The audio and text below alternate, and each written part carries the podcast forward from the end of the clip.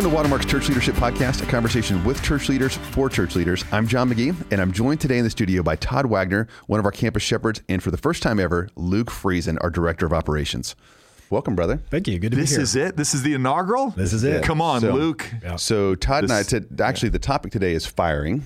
And uh, so Todd and I got together, and we would love to do like a, a live on air firing. So that's why we.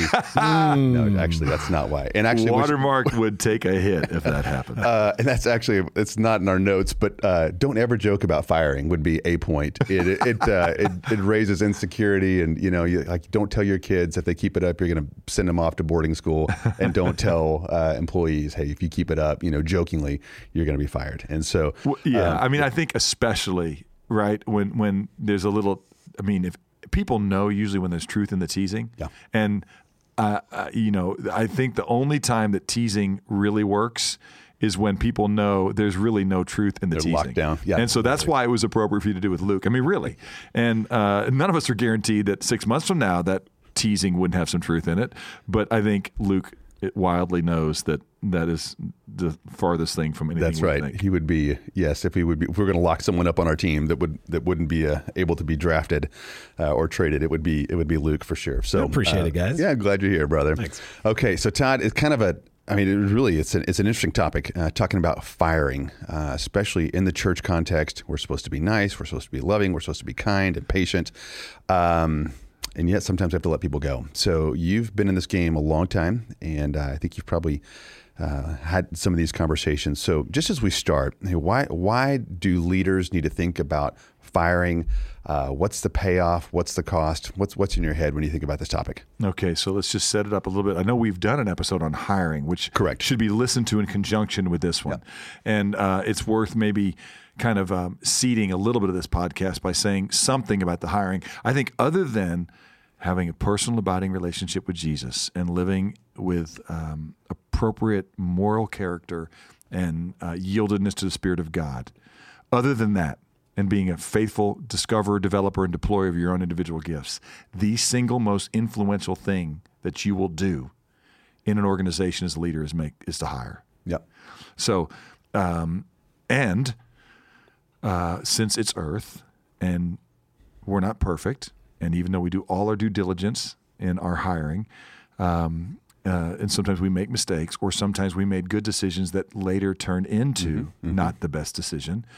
The second most important thing that you can do, and again, I'm, I'm, I'm assuming everybody understands that uh, discipleship is part of what I said first, right? The overall uh, making of disciples uh, out of a life of integrity where you can say to people the things you've learned and received, heard, and seen in me, practice these things, right? That's the most important thing you can do is be able to say Philippians 4 9. The second most important thing you do is hire well, and it's necessary twin, which is Yeah. uh, when somebody is not in their place of giftedness, help them transition to where they can be. Yep. So, um, your, your question was a really really good one, John. When you um, just said, "Man, hey, we're a church, right? We're supposed to be nice and love everybody." Well, I agree, and um, you know we should be kind, and kind isn't nice. And when people sometimes say to you, "Hey, that's not loving for you to uh, push me where I don't want to go," sometimes it is. And I, I think it's really important that people understand, and we talk about this a lot around here. I think we just talked about in a recent podcast we did that um, we are a team. The Watermark staff is a team. It's a team of um, of servant leaders, and um, to be a part of the team, you have to be a member of Watermark. Okay, and um, and so Watermark is a family. Watermark, the church, is a family, and we love our team like family, but we have to be a team first. And you cannot say we're going to be ineffective as a team because we're committed to having family members on the team. We are committed to people on the team playing in the right position and doing the right job in the right way. And even when they can't play the right uh, position anymore, we still love them like family, but we're not going to let them keep playing the position just because they're family. That's right. That's right. Todd, when you look back kind of on your own journey, do you is is there one moment you go uh, either I, I let someone go and it- was hard, but I'm so glad I did, or I should have and I didn't. Anything like stick out when you when you look back? Well, uh, nothing. uh, The good news is, is nothing immediately runs to mind. Like that was such a no-brainer, right? Uh, but I would tell you that I've never regretted uh, making careful, prayerful, courageous decisions. That's good. And and some of the most courageous decisions we ever have to make are around these kind of transitions. Yeah, that's right. That's right. Well, I, th- I like the way you framed it up. Um, we have to be good at hiring. That's one of the best levers any leader can pull on their team, in their organization. Uh, but also, you know, the corollary uh, to that is we've got to be good at firing. So it's kind of like there's two muscles that a church leader has to uh, to exhibit. And a lot of times, you know, leaders, that's their, uh, you know, Luke is a, he's incredibly strong in the, in the weight room. He's pretty intimidating, you know, so Luke could be like if you skipped leg day, you know, um, and you're great at the hiring piece, but not good at the firing piece. That if that imagery helps you with a, you know, a giant upper body, body bodybuilder with these little bird legs. Uh, some some leaders candidly aren't very good at this, and uh, they yeah, need to be I, good at both. And I would you know, just you know as, as Luke gets ready to speak here, I'll just say this: as hard as it is to hire well, and it's really hard to hire well, yeah. right? By the way, that's the, that's the greatest value as a leader is that you can attract other top-notch quality leaders. I would tell you that that is my greatest contribution to Watermark, hmm. is that God has allowed me um, to recruit, attract, uh, maintain really world class leaders around me. It, it, it, shocks me that people don't understand that that is the the you know, the magic is that we're yielded to God's word and the Spirit here, but there are a lot of 10 talent people on staff. Yeah. And I would say that that's been my greatest contribution to this local work. But as difficult as it is to hire well, John, um, more leaders are are worse at firing than hiring. And uh, and so that's why we're doing a podcast on it because this is one of the leading areas of leadership failure. And so we hope that we're going to help strengthen this muscle because the truth is, um, let me just use it in, a, in a, um, a, a, metaphor that I know that like my friends who coach in Division One, and they will tell you that hey, the, the what hurts you is not the athletes that you don't recruit. In other words, what kills most programs, okay, um, is not that they're not Nick Saban and get all five star athletes. What hurts you is it's not the scholarships you don't give; it's the scholarships you do give yep. to the wrong people. Yep. Hmm. Okay, and so I would say the same thing is true about hiring. Yeah. Is that most people um, have have at least, if not initially, but maybe five years, sometimes 15 years later. And there could have been 14 amazing years of productivity. I see more uh, faith communities fail. I see more leaders of organizations fail in their ability to remove, if you will, the scholarship privilege of work and therefore their team isn't functioning well, then they do not recruiting the right people. Yeah, that's right. And so, you know, if you had a name pop into mind, as Todd said that, this is, this is something you need to be thinking about, something you need to be pray, prayerful about.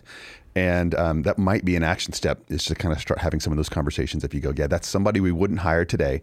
Uh, they're on our team. I, as a leader, need to think about that. Um, it'd be a good conversation. Okay, so guys, we've got a list of six mistakes that leaders often make when they're thinking about firing, and we're going to go through these here and uh, and have a have a discussion. I think it'll be really helpful for our audience. So, uh, Luke, the first one of these um, mistakes that leaders often make is that they don't address issues early or they don't even address them at all. And so, um, really, anybody that I guess that would get technically fired at Watermark, uh, being that you are the director of operations, ultimately would would kind of come up to you. So you've seen a lot of these uh, issues. So what are your what's your perspective on that? Yeah, so let's explain why Luke's here, right? So as director of operations, what we call we don't like to use the term human resources around here, yep. right? So that's yep. a whole episode on that. Yep. But we just I mean, people are your most valuable asset, right? And so the people that help us um, vet incoming employees and the people that then we make sure that we um, benefit from shared learnings in the past roll up underneath Luke's leadership. Yes. And so that's why Luke's yes. with us on the podcast. Absolutely. Yeah, and hiring and firing is not something that we abdicate to HR. This is a conversation that we have as a team, as leaders. We've never sent somebody to HR to go get fired. Ever. That's right. That'd be, that's mistake one. So right? much easier to do. Yeah. Um, Which is why most people do it. yeah, right. just have your HR hatchet person deliver the bad news, but yeah. that's not how we go about it. Yeah. So Luke, talk about that. Just mistakes that leaders make about not addressing these issues, you know, either at all or uh, early enough. Yeah. I mean, the worst way you could handle a performance issue is to do nothing and hope that it goes away, yeah. or just to live with it. And the right time to address an issue is right now. Uh, you know, in a healthy feedback culture, you know, the performance issues are going to be addressed in real time. You know, effective leaders not going to wait for an annual review or a quarterly touch point. Uh, when you see something, you should say something. Uh, the best scenario I would say as a leader is when you see an issue with someone's performance, you point it out to them while it's fresh. They acknowledge it. You both agree on the corrective action to take. They make the changes, and you keep moving. Okay. You just got your gold right there. Yeah. And, and th- and by the way, this is what makes the Church Leadership Podcast amazing: is that we don't have guys that just show up and vamp. Okay, and what you do when I'm on it, but Other than you. other than me. But what I'm what, what I would tell you is that the gold is about to come. Mm. All right, John McGee puts together. I mean, the bullet points. I just I'm, I'm now looking at them before me, and this is gold. This is like graduate level gold. And then Luke, what he just did. Hit that, you know, back 30 second button right. and listen That's to what right. he just said three times. Yeah. Amen. Okay. So, But I will say this this is a natural part of working with imperfect people. You shouldn't be afraid to have performance related conversations. I'm not expecting to be perfect. Nobody around this table is perfect. You're going to have these kinds of conversations. Uh, you know, there does come a time where this informal, iterative process of just pointing out things as you see them ultimately doesn't result in the results you're looking for. And I would say at that point, it's time, or at least it can be time, for something a little bit more structured. And this is where we use a tool that we call a performance improvement plan or a PIP. Uh, and it's really just a way to live out Proverbs 22 3, which says, The prudent see danger and hide themselves from it. The foolish keep going and pay the penalty. So when we put a performance improvement plan in front of somebody, we're saying, There's danger. If you're prudent, you're going to hide yourself from it. If you keep going, here's the penalty that you're going to pay. Uh, and so as we think about these PIPs, Well, that's interesting. Yeah, go I'm going to get in that because it's- because the penalty is not just and, and it's not that the person's going to get fired. Mm-hmm. Okay, I, I I thought you were going to go the other way with that proverb, and I'm, I'm because let's just think about people who are listening to it. What I'm going to say to the leader is. Uh, the naive, the people who think things are going to get better that aren't addressed, Yeah. they continue leader's to proceed, okay, and um, and then they pay the penalty for it. And the penalty is you have people out of their giftedness operating in a way that's really poor stewardship for their life that you're going to be held accountable for. Accountable for. So I think of it not like the penalty the person's going to get because they didn't do their job. It's the penalty the organization is going to receive. That's interesting. and that you as a leader are going to suffer because you didn't do what God sovereignly charged you to do. Yeah, I mean that cuts both ways. Yeah. It really does to the leader and to the led. Um, you know, if, if it's helpful, practically speaking, there's usually four things that go into this PIP or this performance improvement process. You know, the first one is what are the specific performance issues? You know, is this a knowledge issue? Is this a style issue? Is this a character issue? Or as you've alluded to, Todd, is this a gifting issue? Um, so you want to just make sure that you're really clear on what expectations are being missed. The second thing is what corrective action needs to be taken. You know, are we training somebody out of a knowledge issue, or maybe we've already given the training and they need to do a better job of applying it? Uh, are we addressing someone's work quality or relationships and chemistry, or maybe their communication style? Uh, if it's a character issue, man, there might be some real shepherding involved in helping someone pursue recovery. And then probably the trickiest is a gifting issue uh, because these are tough, if not impossible, to correct for in a performance improvement process. Let's just pretend I'm the graphic designer for Watermark Community Church. that would be a terrible, terrible place for me. You could put me on a PIP all day, I would still be the world's worst graphic designer. Uh, and so sometimes you can't solve for that, and your only option is to either live with somebody underperforming, or better yet, find a better place for them to be, which may be another job on staff, or it might be a job off of staff. Uh, but those are the so that's the second thing, the corrective action. And then the third thing is what is the acceptable time horizon to see the needle move? Is this something that has to happen this week, this month, this quarter, this year? Just be really clear on when does a change need to take place. And then lastly, what will happen if we don't see the improvement we're looking for? Um, and this might be a firing. This is where you would want to be clear. If you have a sense going into it of, man, if this doesn't change, this is going to result in them losing their job. You need to put that on the performance improvement plan. Man, so I think one of the things that Luke said, I, I mean, that, that I mean that is just gold. Like I said again, and that's, um, I, I think, it, just know this: it is a cardinal sin of leadership to surprise somebody on their annual review. Okay, now look, we do we have we got to uh, see a, a church leaders uh, podcast on reviews? We've talked. We've talked about um, that repeatedly and about not surprising. It should be a, a bit of a non-event when you get there. Like everyone knows. Yes, we've talked about all Yeah. these kind of so, things. So, yeah. Mm-hmm. there's not an episode about, it, but it's buried in a lot of other episodes. And let's just let's just ding it and ring it again here, which is just know this, guys. You, you when when you get to the end of a person's um, review, and by the way, most churches, too many churches, never review people. They never evaluate their folks, and they that's why it feels like it's a surprise. So you need to put into your annual um, rhythm, or maybe six month rhythm of giving people feedback that summarizes all the feedback they've heard over the last six months. Mm-hmm. Okay, and so and that but that point is really really clear is that you should never surprise them at the six month mark. And so not only is there a, a performance improvement plan, there is annual updates for like, hey, these are areas you're doing great, but these are areas you need to strengthen, and and um, you know, and and these are weaknesses that we need to address. Yeah. and that's usually how we handle the weaknesses. We say, hey, what can you strengthen? And these are things that we celebrate. But that that thing that Luke said is if you you know if you do your annual review and your annual review is a pip, then you need to seek forgiveness Yep. as a leader. Yeah, that's right. That's the right. other thing on surprises, I would say, is we share as a senior leadership team when somebody on our teams goes onto or off of a PIP. And that's just really helpful because it, it again, it avoids surprises, but it also gets wisdom in the counsel of many so that we're not isolated in our thinking. And if it's just my preference on how somebody is not performing, I need to have that checked by other wise leaders. So we avoid surprises that way. Okay, and this is where we got to also insert, and John, you tell me if this is the right place to do it. But because we are members of a body, right? We're so Watermark staff is a team, but we're part of a family. One of the things that we really encourage our employees who are members of our body to do is as they live in community, when they're put on a PIP, we want them to tell their community mm-hmm. because people go, We're a church. What do you mean you're getting rid of him? We love him. Everything's great about her. You know, why, why are you doing this?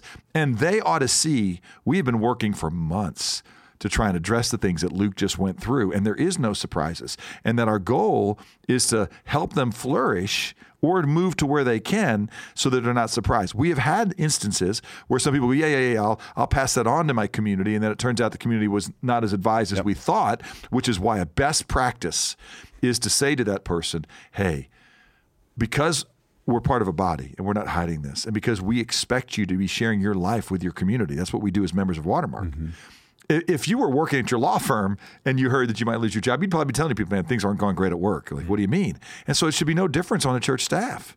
And so people in your community ought to know, hey, guys, I want you to see what I just heard from my friends that I work with, and this is the plan I've got. I need you guys to help me, or maybe even spare all of us time. Do you guys think it's time that I, I start to initiate a mm-hmm. transition, mm-hmm. Mm-hmm. right? So I, this is really, really important is that I think you've got to make sure your church is not surprised. And by church, it's the people that know the person that we're talking about that's in this pip, Yep. is not surprised by where this may end up in said period of time that's appropriate.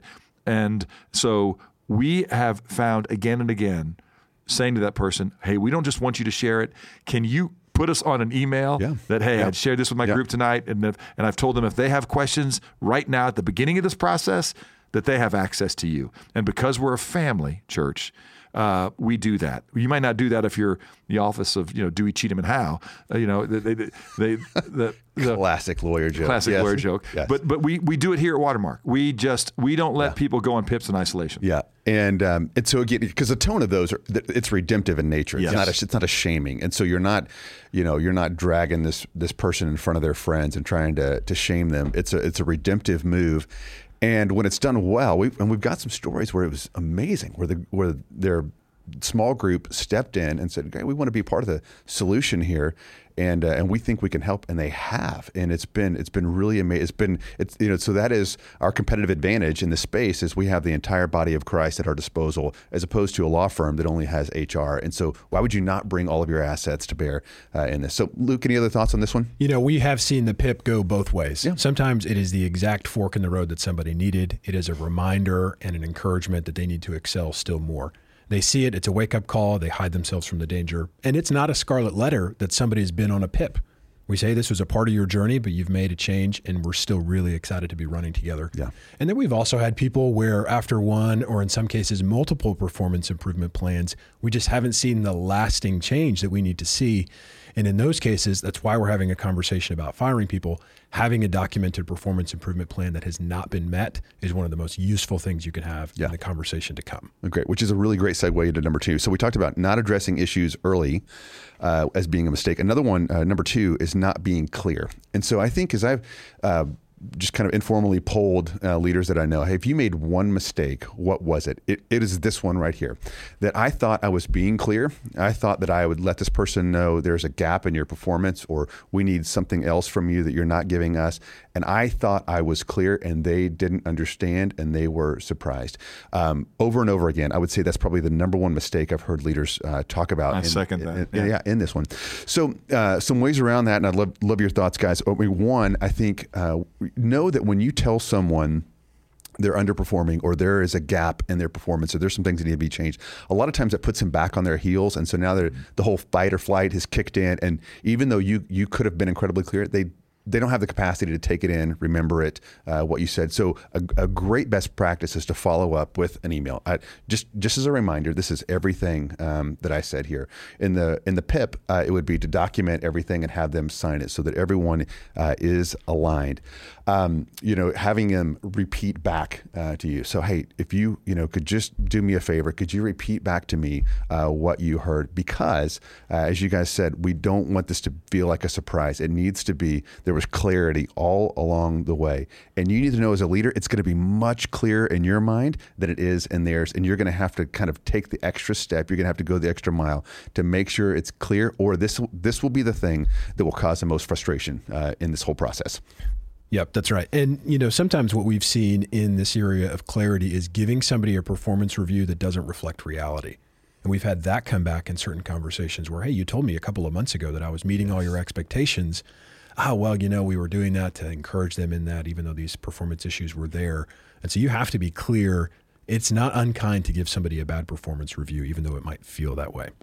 Yes, right. So you won't want to be giving attaboys uh, just to encourage them. Like you have to square with them. Yes. And uh, it is it, it goes really really well when you can go back to you know not that we keep files, but we do have performance reviews, and you can go back and say, no, this has been an issue here. It was well documented, so there there really shouldn't be a surprise. You may not have heard, and that's okay. We can talk and work through that, but we feel like we've been as clear as possible. That will always uh, go well. Be clear. It's actually loving uh, to be truthful. Sometimes as Christians, it's hard for us to uh, get our minds around. Okay, so yeah, but John just on this because guys, the reason this is so great to do a church leaders podcast is they don't teach you this in seminary. Like in that book that says things I never learned in seminary, this is like near the top of the Absolutely. list. Okay, so that's why we're doing it because it's fine. I mean, I hope you learn sound doctrine and um, you know good Bible as seminal things, whether you were trained in a formal environment or not. But you need to know this if you're going to be an effective leader. And one of the things I want to make sure that we just double click on here because we have blurred a couple of times uh, what is the primary focus here, which is the performance improvement plan and the review. Mm-hmm. And what I would tell you is you want performance improvement plans should probably happen almost any other time of the year except in the formal yeah. review. Right. If you surprise them with a perf- uh, performance improvement plan on their annual review, you've already missed. You you, you lacked some integrity. Yeah. Okay. So uh, I wouldn't say you never do it, but if that's a consistent recurring pattern in your life, then you're not doing what you should be do, doing all along. That's right. Okay. And so um, when we talk about that that, that mistake that Luke said that so many folks make is that sometimes in the annual review, we just always bring, you know, flowers and snow cones, and because we think encouraging them is going to be great. And then three months later, they're put on a performance improvement plan. And they go, "What in the world happened in the yeah. last three months?" Whiplash, whiplash. Right. So, so while you don't want to make the annual review process the time you introduce the performance improvement plan, it shouldn't come out of nowhere. And the furthest you should ever be from that review is inside a year. Yeah. So make sure your reviews and what you would say is, hey, these are areas to celebrate and these are areas to strengthen yep. is clear all the way along. One last thing I think we want to let folks know is that every single person that we hire is hired on the team in kind of a, a 90 day contingency right? Is like, hey, we're going to do a 90 day after we hired you, we're going to give you a review 90 days in. Mm-hmm. Okay. And so you don't want to wait one year from the initial hire. All right. And that's been really, really helpful to us. Now, in, to my knowledge, there's never been a single person that we got to this thing 90 days, and maybe you could correct me and go, hey, this was a terrible mistake. Yeah. Okay. But I can tell you there's numerous examples of 90 days in we helped redirect right away that kept us from ever having to get to a performance improvement plan. It's a great, it's a great best practice. Great best practice. Okay, uh, guys, mistake number three is not being consistent. And so, uh, Todd, what's in mind there is giving kind of preferential treatment to those maybe who are close to you or uh, those who have done something for you personally or that you just kind of like and not being consistent all the way across the board, which can so bite a leader uh, down the road. And so, thoughts on that? How how do you stay consistent uh, given some of those variables? Yeah, so we're going to introduce maybe the topic of nepotism here, which yeah. uh, I think typically is thought of in terms of just familiar relationships, but I would say it's also true of familiar relationships. Okay, and when we most of Watermark's hires are out of our body, and so there's a lot of we hire a lot of friends, people that we've been running with, doing ministry with for a long time. Which, by the way, one of the things I you know, and this kind of gets into the hiring one. And I'm just always like, when people go, hey, well, what about them for a job? I'm like, man, especially if somebody's looking for a job out there, you usually already know the answer, right? I mean, if you know somebody really, really well, don't put them in the hiring process and fire them from a job they never had. Yeah. So just, I'm going to warn you against that. But one of the things, John, to answer your specific point, um, that, that I have said to guys numerous times here is, hey, look, man, I, I I, I see what you see in this individual, but I also know your relationship with them. Okay. And if you're not going to be able to manage them the way you manage, you know, a person you're just meeting for the first time, yep. then that's not a problem with them. That's a problem with you. And uh, I, I don't want to um, say we can't hire familiar people. I don't even believe we should say we can't hire familial people. Okay, I don't believe in nepotism. What I do believe is that too many cultures aren't honest enough, and that they enable bad reviews because of familial relationships. And that's why people put in nepotism laws, is because they go, you know what, we're not going to tell Todd the truth that he doesn't manage or let people on his staff manage his son the same way. Mm-hmm. And that would be a problem, or his daughter in law the same way. And, and one, one of the things that I would just say about this is if you have a culture where you don't make this mistake, where, where everybody goes, no, it's consistent all across the board, then you can hire really gifted people. And I say, shame on us. So Watermark's been around now for about 20 years. Mm-hmm. So, John, your four kids, right, are getting to be hiring age. Mm-hmm. Okay. Um, I'm a little older than you. So some of my kids uh, are of hiring age, or they've married people who are hiring age. And I'm thinking, how crazy would it be if we penalized Watermark and said the people we poured 18 years of our life into, that were raised in this culture and environment, can't work here?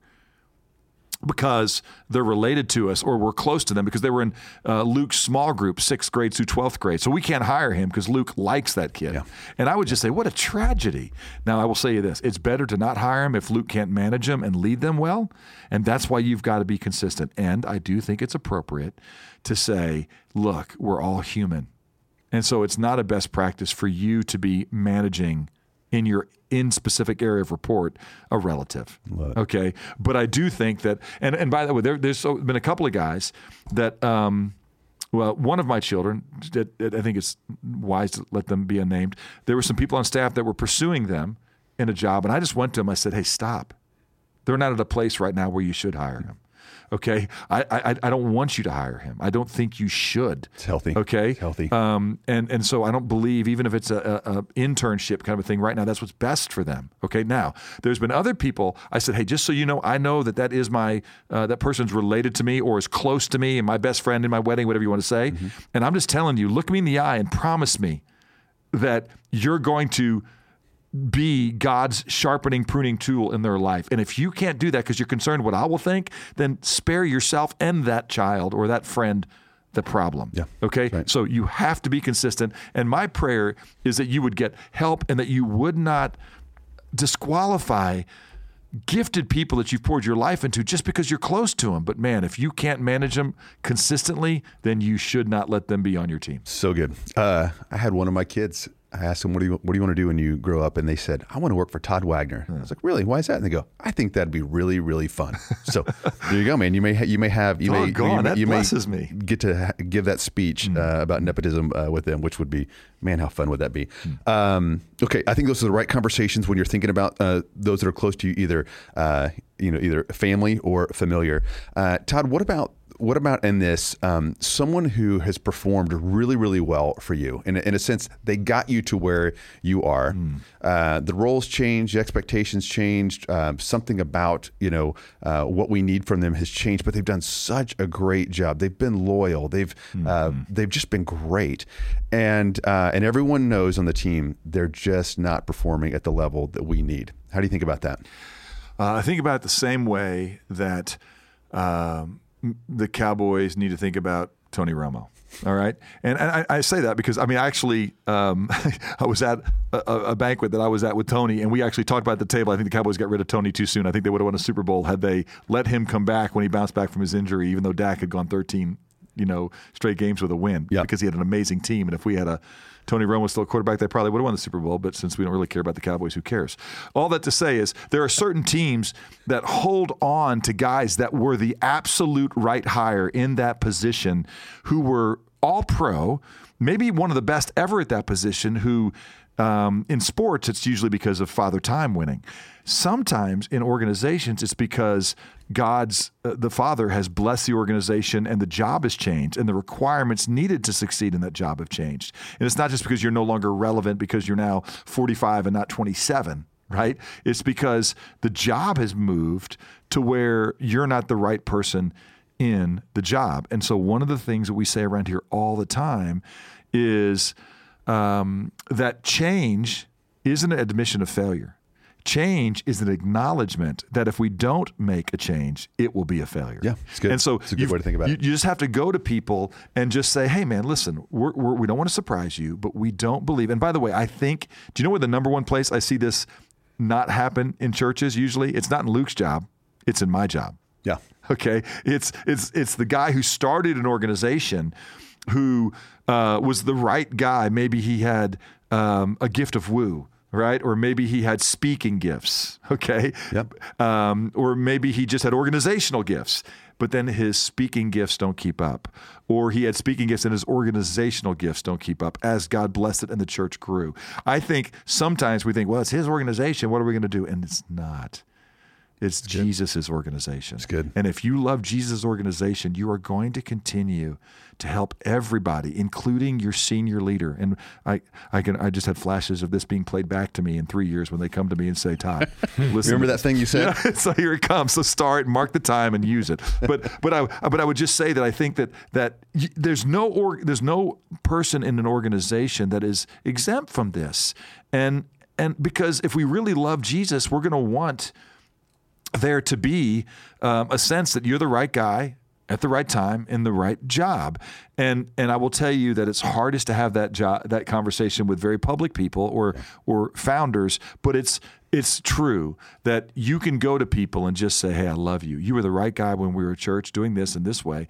And you have to be really really you have to be careful when you do this. You have to honor those people. And you can't just go, "Hey, so you're 2 week notice." That's crazy. This guy built the organization, and so you want to be exceedingly uh, generous in that transition yep. and get way in front of it, which is exactly what we're talking about. What Luke said at the very beginning it isn't just in a performance improvement plan, like the problem is you're not improving. It might be an honest conversation plan where we're saying, guys, we see, we think this is happening, and we love you enough to tell you we're not sure if your leadership gifts match the leadership challenges that we're currently facing. It's not sin, it's not character, it's not uh, a desire to not be competent. It's what it gets back to what Luke said at the very beginning. It's giftedness, mm-hmm. and you want to get way out in front of that. And I agree that um, sometimes it's we we most often fail uh, because we're like, gosh, how can we do this? Because man, they were here when we were nothing, and now that we've grown, yeah. they're not going to yeah. get to enjoy it. Yeah, there those seem to be the hardest, and yet, uh, as a leader, it's your job. And um, and but no, going in,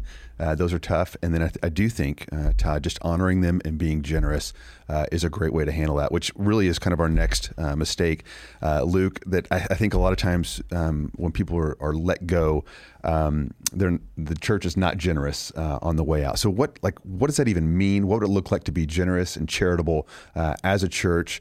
um, who's not you know most churches don't have stacks and stacks of money uh, in the closet. So what, what does that what does that look like? Yeah you know i think to the degree that the situation merits it and you have the resources to do it you want to be as generous as you can and give folks a long runway of support after you've made that decision to move them off staff but you can only be generous with what you have not with what you don't have so you think about time or treasure right those are the two things that we talk about are financial generosity and then uh, time flexibility. You know, so uh, in terms of the finances, you know, we might provide somebody a certain number of months worth of compensation or keep them on payroll and benefits for a certain period of time. Um, or while they're still on the books and still winding down job responsibilities, we have told many people, hey, you have as much time as you need to go find a new job. You know, we're not going to be looking over your shoulder during the workday, wondering what you're up to. Hey, communicate well with us, but yes, please feel the freedom to take watermark time to go find a non-watermark job. Uh, you know, in practical terms, a couple of transitions that come to mind. We've given people up to a three-month runway. Uh, sometimes it's much shorter. Um, and sometimes we've done it where, hey, we're going to keep paying you the shorter of, hey, one, two, or three months, or until you find a new full time Yeah, job. yeah. So we just want to make sure you Yeah, land. that's- and the good language we typically use when we say that, Luke, is, "Hey, your job is to find a job." Yeah. Right. And there's no moral failure here. There's no gross uh, rebellion. There's no there's no termination for cause. This is that giftedness conversation. Mm-hmm. And um, in those kind of situations, we're just saying, listen, after you work through the appropriate you know performance improvement plan, you get to that spot. We just go, hey, you know. Um, w- we think this is a giftedness issue. Yep. And so we we love you and we've seen you work hard to be diligent to address these things in every way that you can, but it's just a it's a giftedness issue. And so your job is to find a job. And as long as you're doing that, and so hey, here's what we're gonna uh, how we're gonna evaluate your next one month, two months, three months. Yep. Give us weekly updates. Uh, tell us how we can help you, and let's make some transitions so you're not leaving in a lurch. Because it's that what's, what's the little um, you know pithy statement? It's always easier to find a job when you have a job, Yep. right? And so we we see that as part of our way to care for our staff that has worked so hard to be faithful on our team. Yeah. Yeah, you know, we're not going to put anybody on the street, but that doesn't mean we're not going to fire them. You know, so if for some reason somebody was making all the right moves, being faithful and trying to find a new job, working on the areas of deficiency, and it just wasn't happening, you know, that would change from a severance conversation to a benevolence conversation. You know, we'd still help make sure their essential needs are met, just not through our payroll. And Luke, I'm just listening to you, and I I think you know. Um, the, the, let's just be honest, right? The word is fired, okay? But I want you guys to think about this. The word is love. And what I and, and I, I mean this because at the end of the day, someone's go, "Well, it doesn't feel like love. You fired me, right?" And I think when we all think of fired, we think of Donald Trump, right? Like you're fired, and The Apprentice, and and like it was some you know show that was um, a spectacle, and and and some tyrant made a, a rash decision. But I want to tell you, our job is stewardship, right? And I I believe, and we tell people this. We go, "Listen, you were designed by God." to be faithfully deployed uh, as part of his manifold glory. It's 1 Peter 4.10, right? As each of you is given a, a gift, be good stewards in stewarding it, in serving one another as, uh, as uh, what manifold gifts of God, like the multiple expressions of God's glory.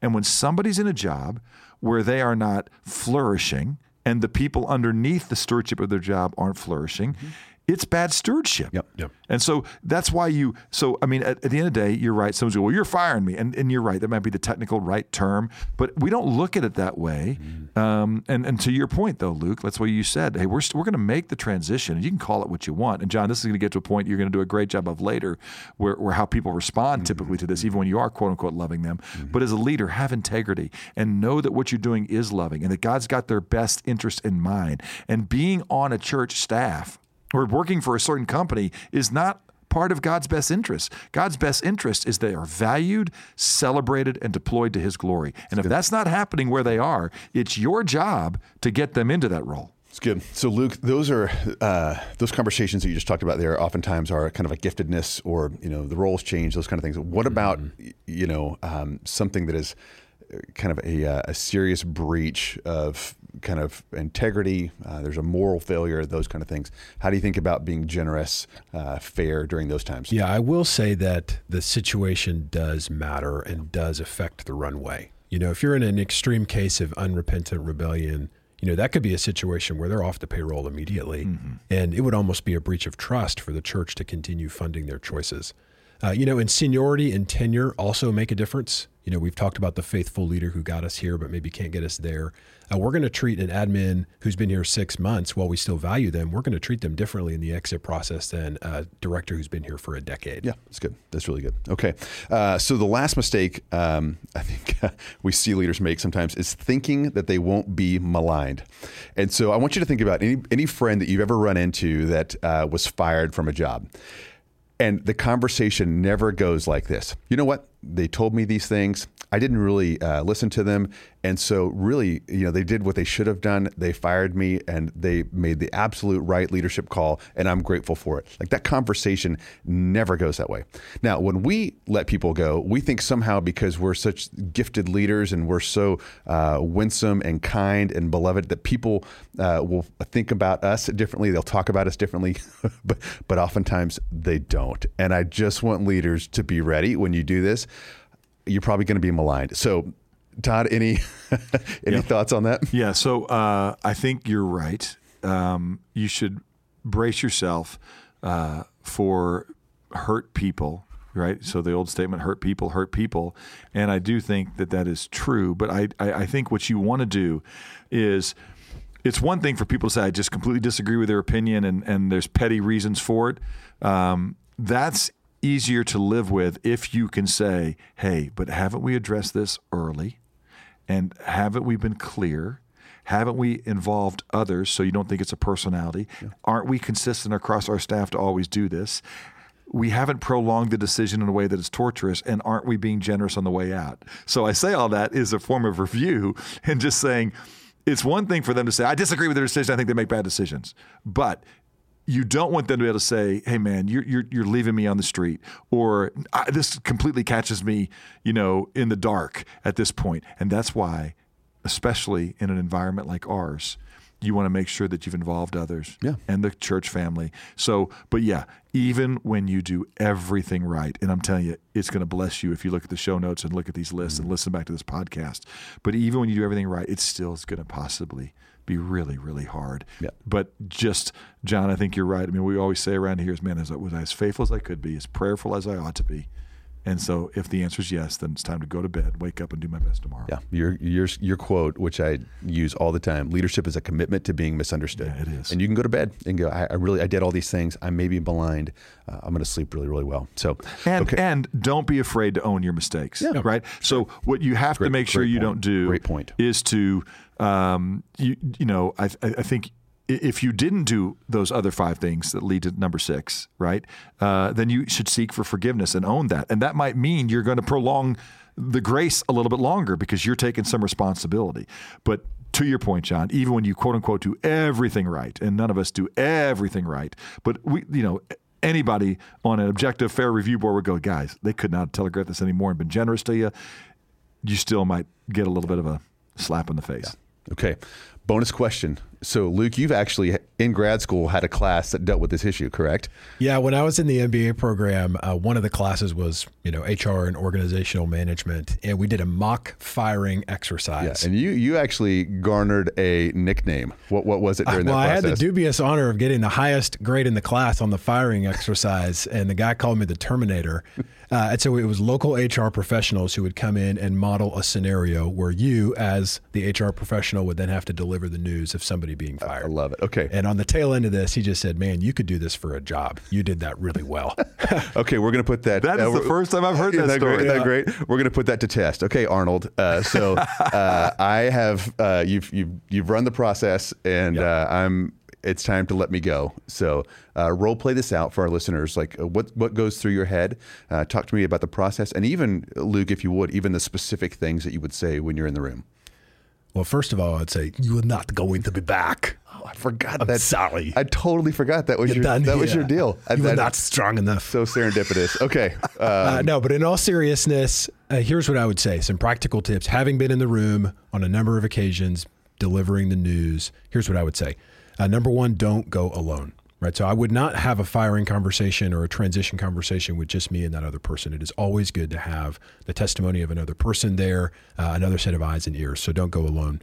Uh, number two, I would say get to the point. You know, don't bury the lead in small talk. The tendency, especially if you've never done this before, is going to be to feel the awkwardness and to try to float around the edges of the awkwardness as opposed to just starting with, hey, here's why we're having this conversation. There's going to be an awkward p- uh, point that you just have to push through. Uh, you know, the third thing is to say it straight. So you say, hey, what's the specific words? I'd probably say something like, we've made a decision to transition you out of your role and off of staff. okay. Can you say that again? We've made a decision to transition you out of your role and off of staff. And that makes it clear that something is changing. It's not just another landing place on staff, it's actually off of the payroll. Um, and it's a decision. We, we have decided this yes. is not what we're thinking. This is not up for debate. We have yes. now we've now crossed the line, and we have decided. And, and, and right, Luke, and guys, as we told you, here was the parameters.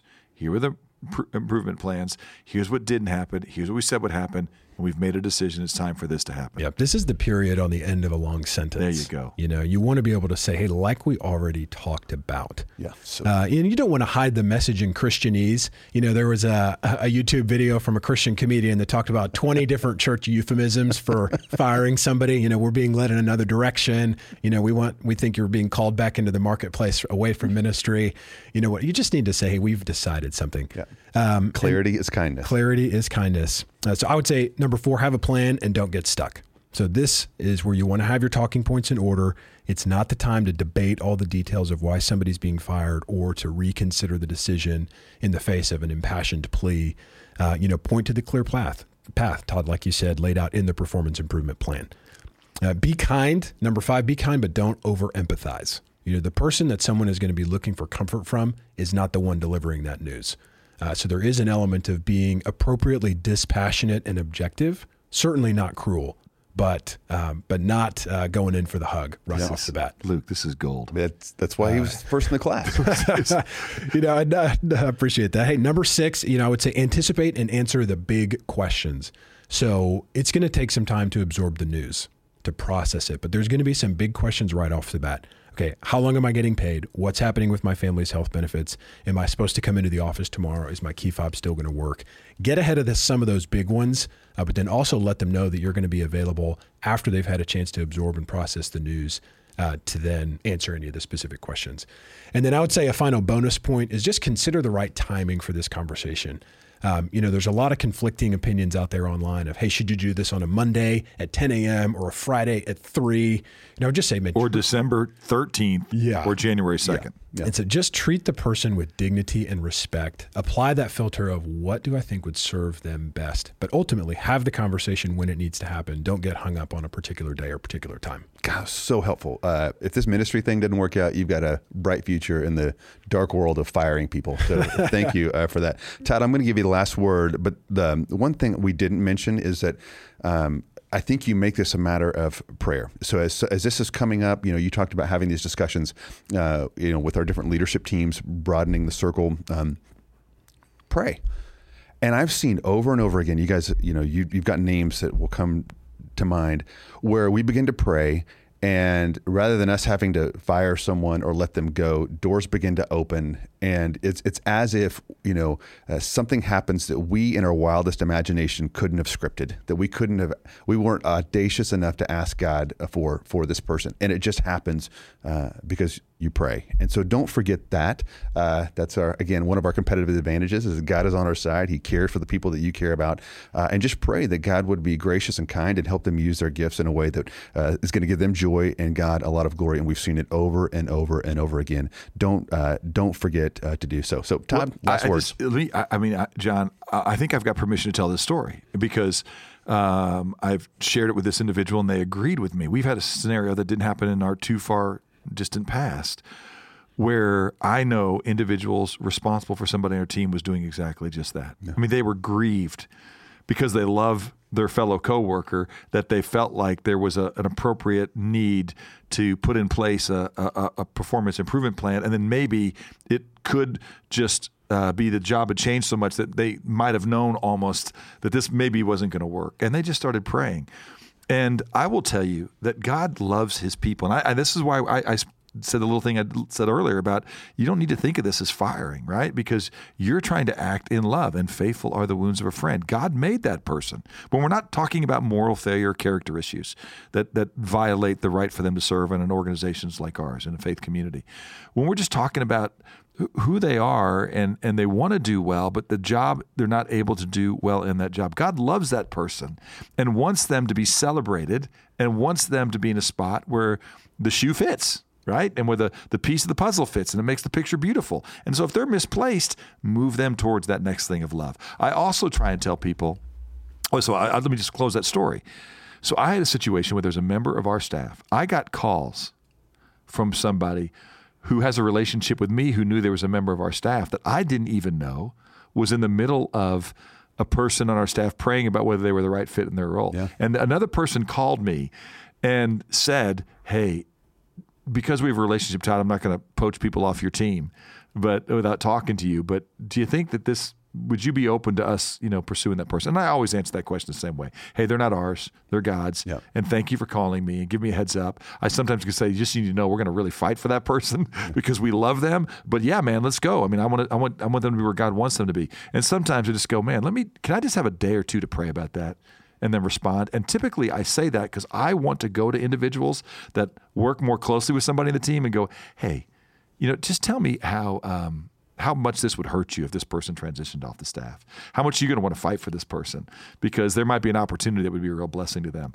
And there have been situations uh, where I have done that, and the person looked at me and goes, "What? Somebody just called about that?" That's amazing. Because I don't know if you knew this, Todd, but either we just had this conversation with somebody or we're about to Monday Yeah. right? And I just see God go before people. So, to your point, I have seen the Father who loves us and loves his children actually have somebody Yeah. already working and where they think that God's like, man, how can I not be in this team anymore? Because I love Watermark, I love being on this staff. But God's already ahead of providing for them when they're about to maybe hear some things that they don't want to hear. And so I couldn't agree more. Pray. And then sometimes it's not like that, but just why not give God a chance? Totally, yeah. Okay. Don't forget your theology through this uh, through this whole process. Um, this also uh, one more thing to insert. This also works for volunteers. Uh, the old adage: you can't, you know, fire a volunteer. Yes, you can. And if they're uh, a drag, they're not performing well.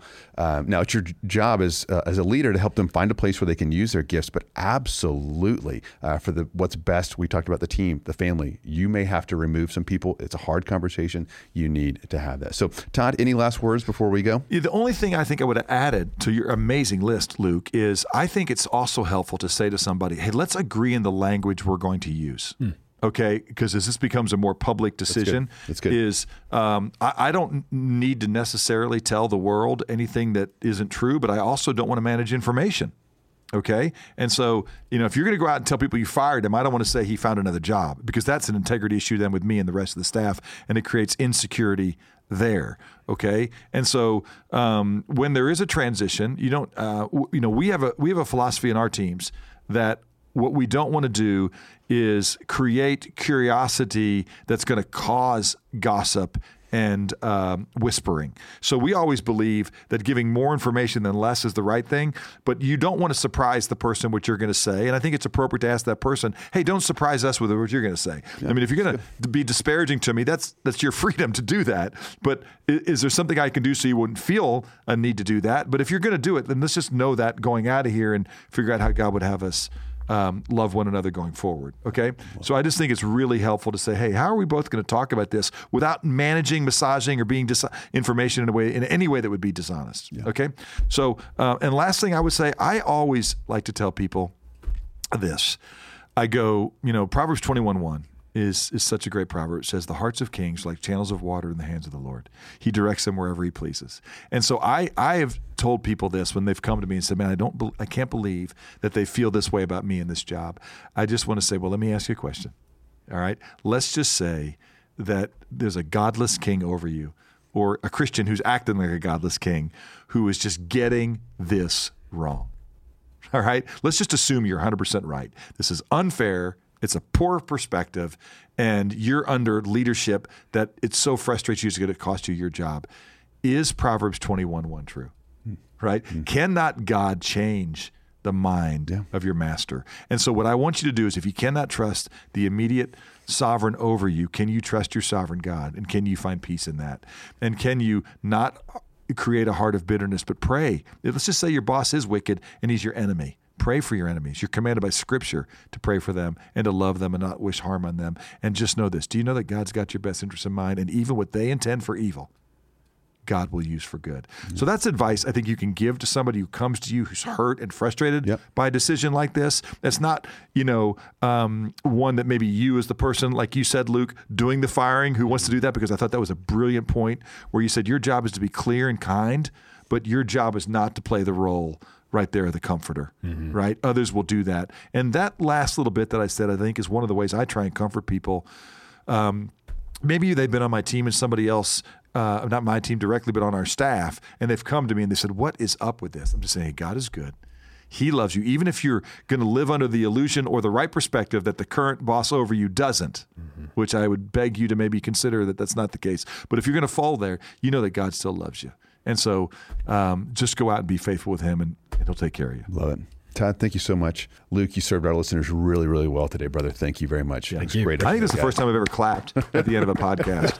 And so, Stand Luke Friesen, well done. More Luke Friesen, please. And John, I'm going to say it again. This is the best podcast I, I, I listen to. I'm telling you, you the, your preparation. The, the, podcast you listen to. It is. Yeah. No, it's not the podcast I listen to. I, there's every now and then I, I do drop in on others, but I'm going to tell you something. I am so grateful for this ministry to the Big C Church, and we'd love your feedback. Yes. If there's things we're not covering or things we, you think we, we missed and could cover better, let us know. But well done, my friend. Awesome. Hey, thanks for listening. And if you have any questions or comments on today's episode, feel free to contact us by email at clp at watermark.org. Thanks for listening, and we'll talk to you again next time.